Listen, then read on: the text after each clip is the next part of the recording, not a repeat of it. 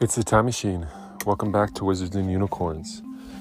This is my second day of summer vacation.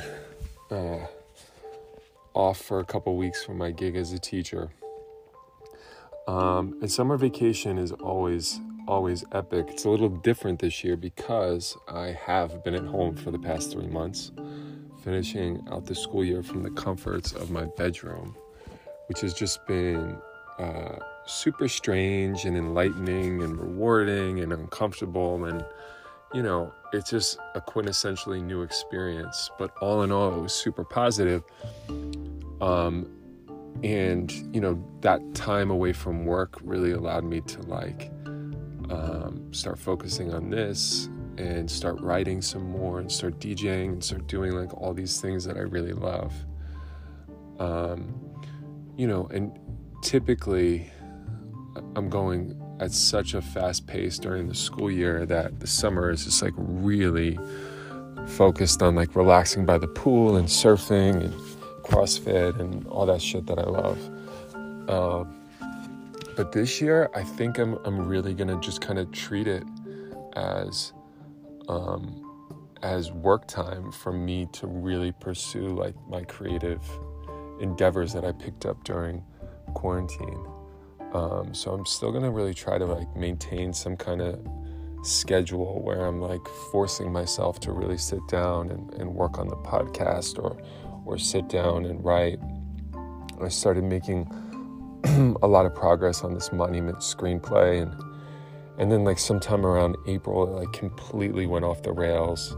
But like over the past week I feel like I've been able to like kind of pull it in and I've started to incorporate some elements of like the Lion on Oil origin story and great characters like Muscle Matt and John Langner, Matt Langner, who we always teased and called John Langner because, quote unquote, he thought he was John Lennon or something. But, but yeah, so um, second day of summer 2020 weirdest year yet, but um, but I'm here. I'm surviving, uh, and I got some really really cool new things to work on. So there we go.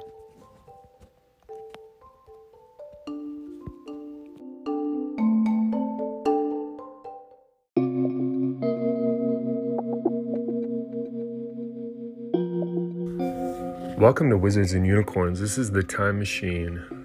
I want to talk about DJing, something I've been doing a lot lately. Uh, DJing is a craft, it's an art form that I hold near and dear to my heart.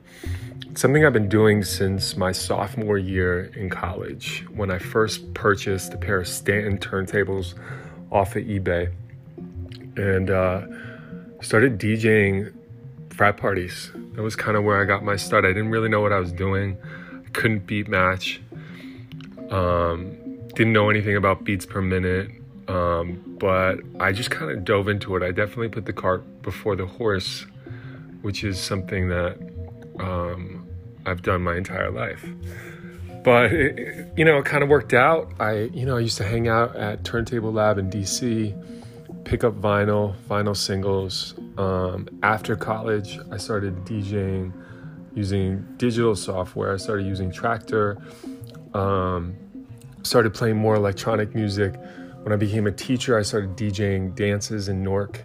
Uh, started DJing Jersey Club, got nuts into Jersey Club, and um, and you know just continued to to to build.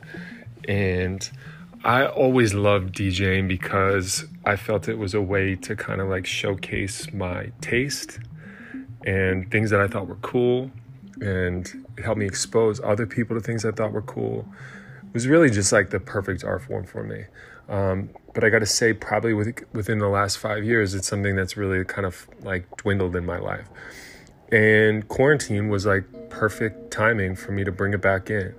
So I started DJing like a fiend again during quarantine and um, just getting deep into electronic music, searching for new electronic music, making cool playlists. Uh, I was DJing. I, I, have been doing DJ sets on Instagram about two nights a week. Um, and it's been dope. And I think my my newest quest is is I'm trying to like kind of create this new aesthetic, which is a mix of like jam band sounds, you know, like very vibey Phish jams mixed with really, really tasteful London bass music, like danceable, very cool, organic um, bass music. And I'm trying to really kind of blend those two aesthetics together and create this new thing, you know, because like jam band culture, all that shit has never been really, really cool, but it's like having a moment right now. And it's all of a sudden becoming uh, a cool kind of thing. You know, the Grateful Dead is like a cool band again, and people are wearing Grateful Dead shirts, and that kind of scene has been elevated slightly. And I feel like if you could add like a non cheesy danceable element to it, it would be nuts. So, summer 2020, I'm really trying to. Uh, to work on that vibe. So tune into my DJ sets. I'm going to be going hard in the paint. This is the time machine. Love y'all.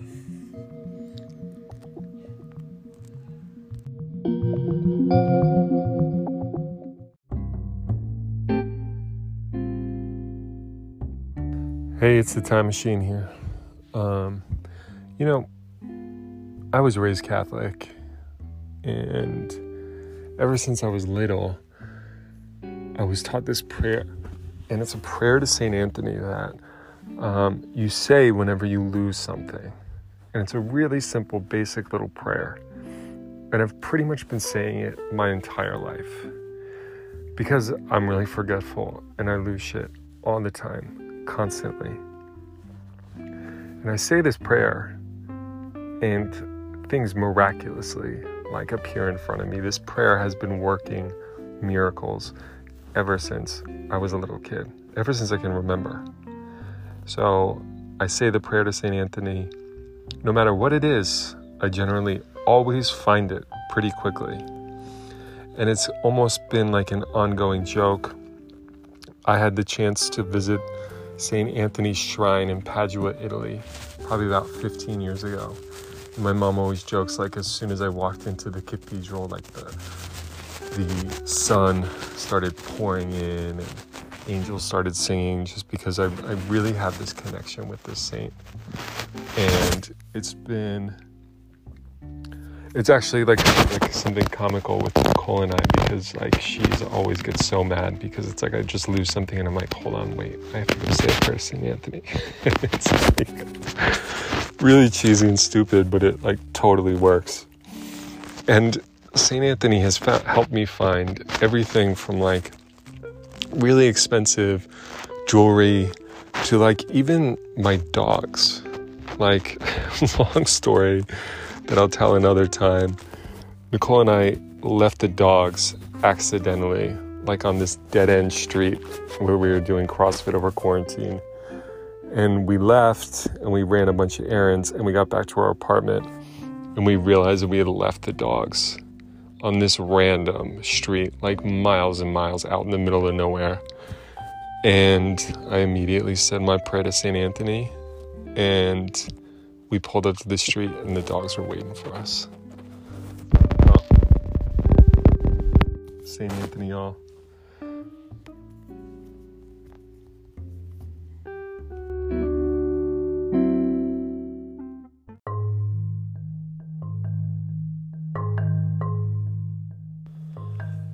Nicole and I spent Saturday morning watching old rave documentaries on YouTube, which was just like a nuts vibe in itself.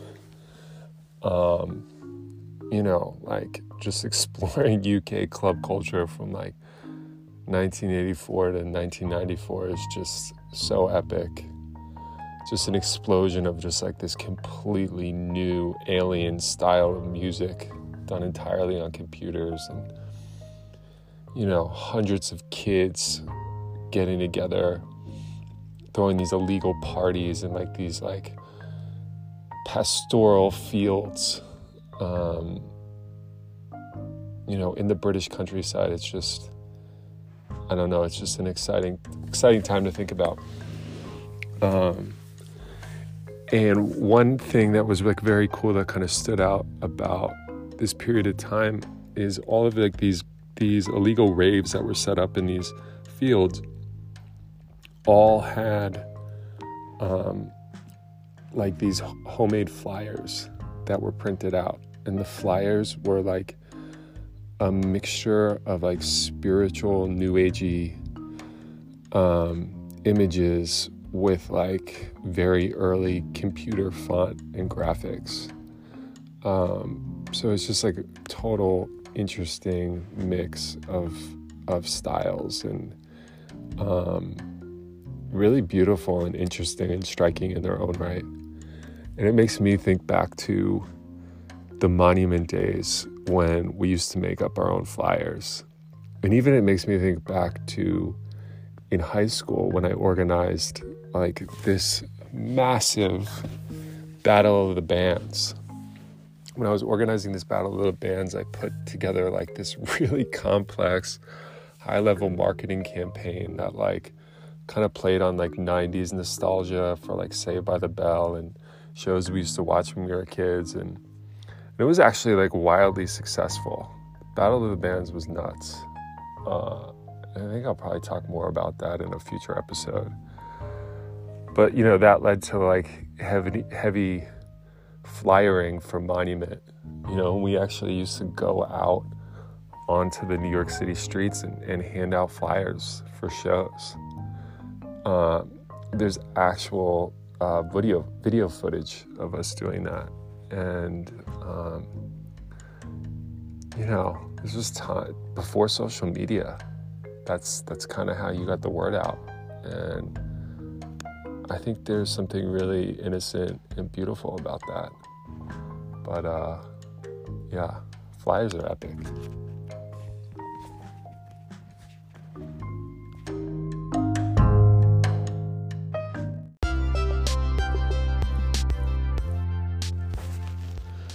So I've gotten to this point in in quarantine where um, I'm just strictly watching movies from the Criterion Collection. And what the Criterion Collection is is like a very super pretentious, I guess like publishing house or uh, film distribution company, but they they really only pick films that are very like highbrow, elevated pieces of art or films that have had like a very uh, significant cultural comp- contribution. Um, my latest Criterion Collection recommendation can be streamed on HBO Max. And this is a movie called In the Mood for Love, directed by Wong Kar Wai. It's a, a film director from Hong Kong. And Wong Kar Wai was super active in the 90s. He really developed this, this style that was um, quite revered emulated by Quentin Tarantino. Quentin Tarantino was a big fan. Uh, his first film was called Chungking Express. His first film that really put him on the map was called Chungking Express. And like watching that movie, it almost feels like a like a prodigy video. Like it's just super, super 90s, but like very artistically done. Uh, handheld cameras, neon lights. It's a total vibe. Um, in the Mood for Love is like a very different kind of movie. Uh, I think it was released in 2001. It's um, a love story about this forbidden romance in 1950s Hong Kong. Um, the first time I had watched this film was in a a film class in college, and I remember I uh, wrote an essay on the use of lighting in the film.